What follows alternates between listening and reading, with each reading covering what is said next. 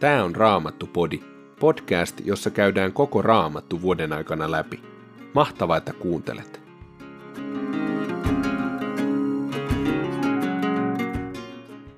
Tänään luemme Jesajan kirjasta luvut 39 ja 40, Luukkaan evankelimista luvun 14 ja Jopin kirjasta 9. luvusta jakeet 12-19. Jesajan kirja, luku 39.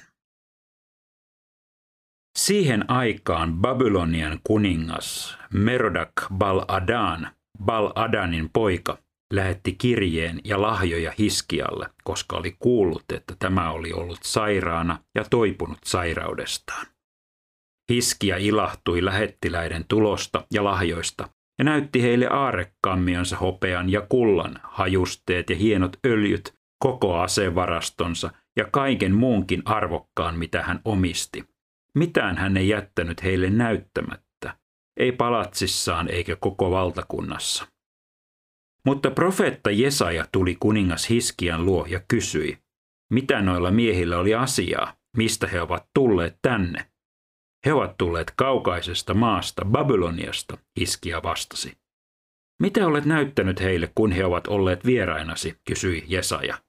Kaiken, Hiskia vastasi. Olen näyttänyt heille kaiken, mitä palatsissani on. Aarekaammioissani ei ole mitään, mitä en olisi näyttänyt heille. Tämän kuultuaan Jesaja sanoi Hiskialle, kuule Herran Sepautin sana. Tulee päivä, jolloin kaikki, mitä sinun talossasi on, ja mitä jo isäsi ovat aikanaan keränneet viedään Babyloniaan, mitään ei jää jäljelle, sanoo Herra.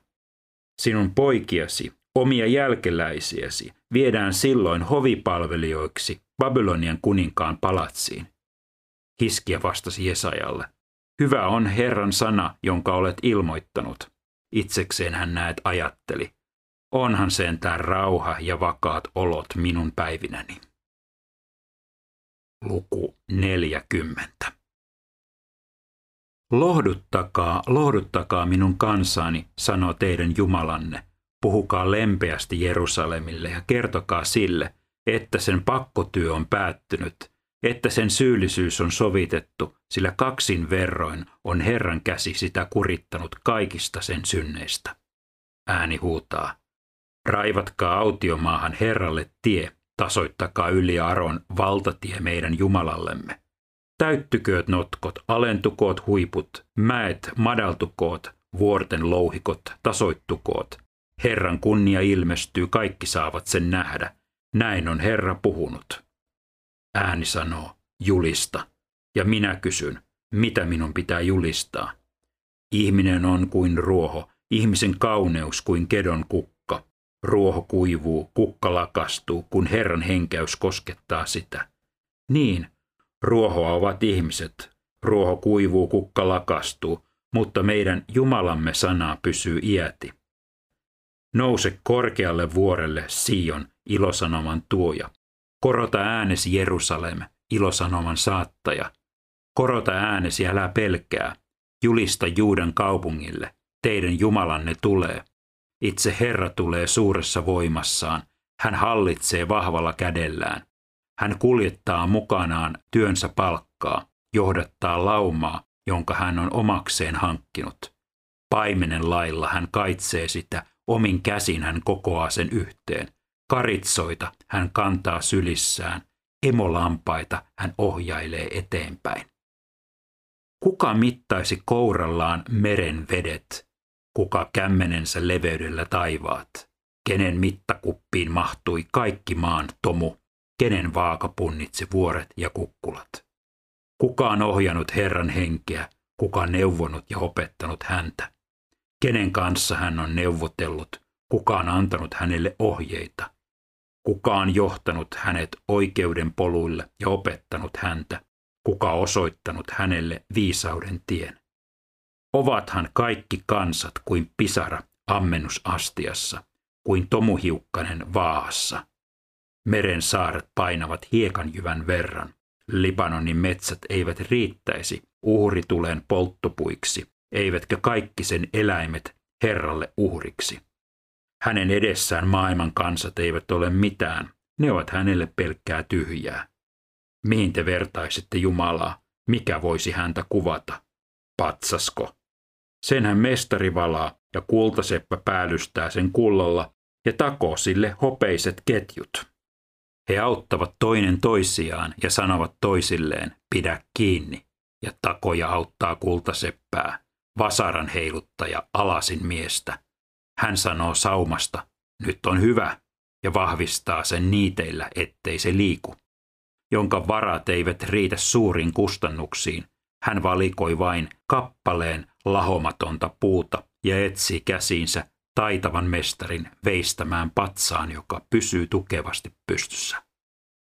Ettekö te mitään tiedä, ettekö ole kuulleet, eikö teille ole kerrottu tätä alusta alkaen, ettekö ole oppineet ymmärtämään, miten maailma on saanut alkunsa. Korkealla hän on maan piirin yllä. Maan asukkaat ovat hänelle kuin heinäsirkkoja. Hän leväytti auki taivaan kuin kankaan ja jännitti sen kuin teltan asuttavaksi.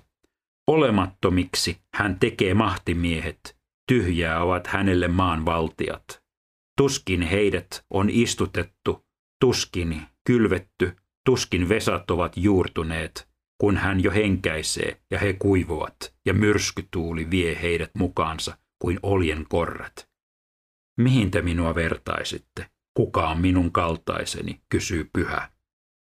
Kohottakaa katsenne korkeuteen, kuka on tämän kaiken luonut. Hän, joka kutsuu esiin taivaan joukot täydessä vahvuudessaan. Hän, joka tuntee ne nimeltä joka ainoan. Suuri on hänen väkevyytensä, valtaisa hänen voimansa. Yksikään joukosta ei jää pois. Miksi valitat, Jaakob? Israel, miksi puhut näin? Ei ole Herra nähnyt elämäni taivalta. Minun asiastani ei Jumala välitä. Etkö ole jo oppinut, etkö ole kuullut, että Herra on ikuinen Jumala, koko maanpiirin luoja. Ei hän väsy, ei uuvu. Tutkimaton on hänen viisautensa. Hän virvoittaa väsyneen ja antaa heikoille voimaa. Nuoretkin väsyvät ja nääntyvät. Nuorukaiset kompastelevat ja kaatuvat. Mutta kaikki, jotka Herraa odottavat, saavat uuden voiman. He kohoavat siivilleen kuin kotkat. He juoksevat eivätkä uuvu. He vaeltavat eivätkä väsy. Luukkaan evankeliumi luku 14.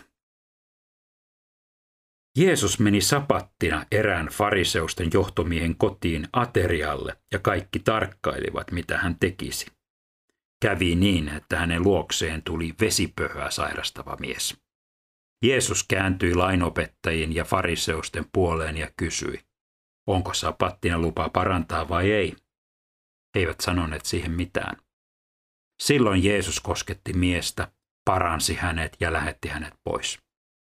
Sitten hän taas kysyi, miten te itse teette, jos jonkun poika tai härkä putoaa kaivoon, niin kai hän heti nostaa sen sieltä, vaikka olisikin sapatti. Tähän he eivät kyenneet vastaamaan. Jeesus pani merkille, että vieraat pyrkivät aterialla asettumaan parhaille paikoille. Niinpä hän esitti heille vertauksen. Kun sinut on kutsuttu pitoihin, älä asetu kunnia paikalle. Joku vieraista saattaa olla sinua arvokkaampi, ja isäntä, joka on teidät molemmat kutsunut, tulee sanomaan sinulle, anna tämä paikka hänelle. Silloin joudut nolona siirtymään viimeiselle sijalle. Ei. Kun sinut kutsutaan, valitse pöydässä kaikkein vaatimattomin paikka. Silloin isäntä tulee ja sanoo sinulle, ystäväni siirry tänne lähemmäs, ja sinä saat suurin kunnian kaikkien vieraiden nähden. Joka itsensä korottaa, se alennetaan, ja joka itsensä alentaa, se korotetaan. Sitten Jeesus sanoi talon isännälle, kun järjestät päivälliset tai illalliset, älä kutsu ystäviesi, älä veljiesi, sukulaisiasi, äläkä rikkaita naapureita. Hehän saattavat vuorostaan kutsua sinut, ja näin sinä saat kaikesta palkan. Ei. Kun sinä järjestät pidot, kutsu köyhiä ja raajarikkoja, rampoja ja sokeita. Autuas olet, kun aika tulee, sillä he eivät pysty palkitsemaan sinua. Sinä saat palkkasi silloin, kun vanhuskaat herätetään kuolleista. Tämän kuullessaan sanoi eräs pöytävieraista Jeesukselle, autua se, joka saa olla aterialla Jumalan valtakunnassa. Jeesus vastasi näin. Eräs mies järjesti suuret pidot ja oli kutsunut paljon vieraita. Kun pitojen oli määrä alkaa, hän lähetti palvelijansa sanomaan kutsutuille. Tulkaa, kaikki on jo valmiina. Mutta yksi toisensa jälkeen nämä alkoivat esittää verukkeita. Olen ostanut pellon, sanoi yksi. Minun täytyy mennä katsomaan sitä. Suotan anteeksi, etten pääse tulemaan.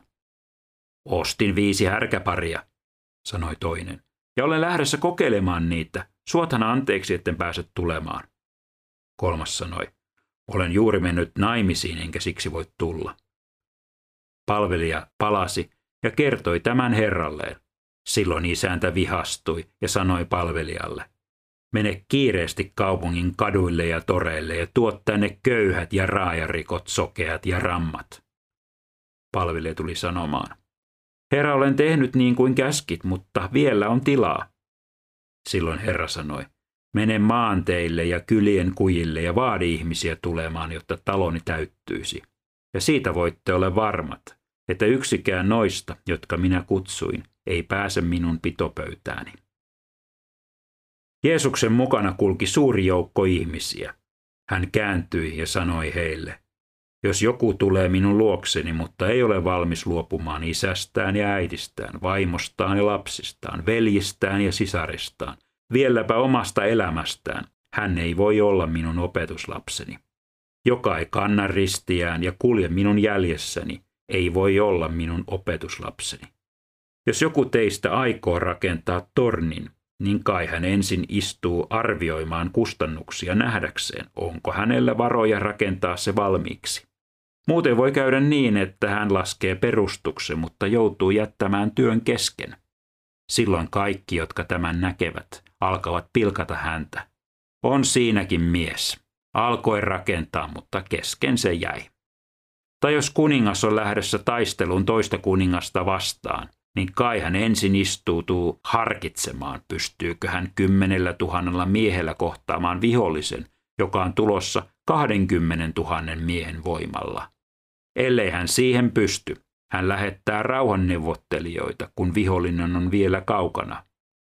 Tietäkää siis, yksikään teistä ei voi olla minun opetuslapseni, ellei hän luovu kaikesta, mitä hänellä on. Suola on tarpeellista, mutta jos suolakin menettää makunsa, millä se saadaan taas suolaiseksi? Ei sillä ole käyttöä, ei pellossa eikä tunkiossa. Pois se heitetään. Jolla on korvat, se kuulkoon. Jopin kirja, yhdeksäs luku, jae 12. Kun hän tempaa käsinsä jotakin, kuka voi sen estää? Kuka sanoisi hänelle, miksi sinä noin teet? Mikään voima ei käännä pois Jumalan vihaa. Hänen alleen lyhistyvät Rahabin joukot. Kuinka minä voisin käydä kiistaan Jumalan kanssa? Kuinka voisin löytää sanat häntä vastaan? Vaikka olisin kuinka oikeassa, en pystyisi hänelle vastaamaan. Voin vain rukoilla armoa häneltä, joka minut tuomitsee. Vaikka hän ottaisi vastaan minun haasteeni, en usko, että hän suostuisi minua kuulemaan. Hän, joka myrskyllään iskee minut maahan ja aina vain lisää minun haavojeni määrää ilman mitään syytä. Edes hengenvedon ajaksi hän ei anna minulle rauhaa. Ei, hän lisäämistään lisää kärsimystäni. Jos turvaudun voimaan, hänen on voima. Jos vaadin oikeutta, hän kysyy, kuka minut haastaa.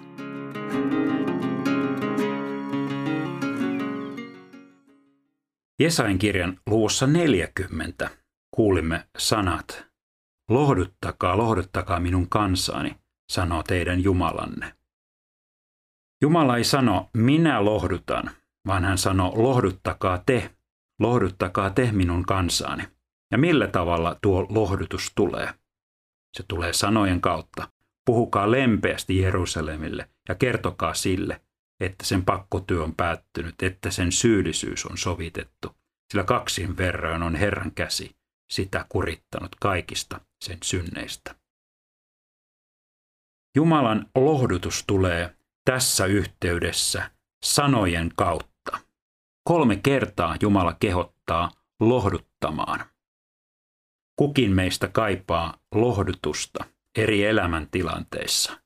Kenties sinunkin ympärilläsi on joku ihminen, joka erityisesti kaipaisi sitä, että Jumalan lohdutus hänen elämäänsä tulisi sinun sanojesi kautta. Ketä sinä voit tänään lohduttaa? Kenelle sinä voit olla Jumalan välikappale ja tuoda kaikkivaltiaan rakastavan Jumalan lohdutus, läsnäolo ja hänen elämäänsä ja auttaa häntä ymmärtämään, että hänellä on rakastava isä taivaassa, joka välittää hänestä, jolla on hyvä tahto häntä kohtaan. Jumala, joka tulee hänen elämäänsä aivan varmasti, niin kuin autiomaahan tulee tie, tai niin kuin autiomaa täyttyy vedestä sateen aikana. Raamattupodin sulle tarjoaa Opko ja kuunnella voit muun muassa Spotifysta, Apple Podcastsista ja yleisistä podcast-sovelluksista niin kuin Castboxista, Pocketcastsista ja Podcast Addictista.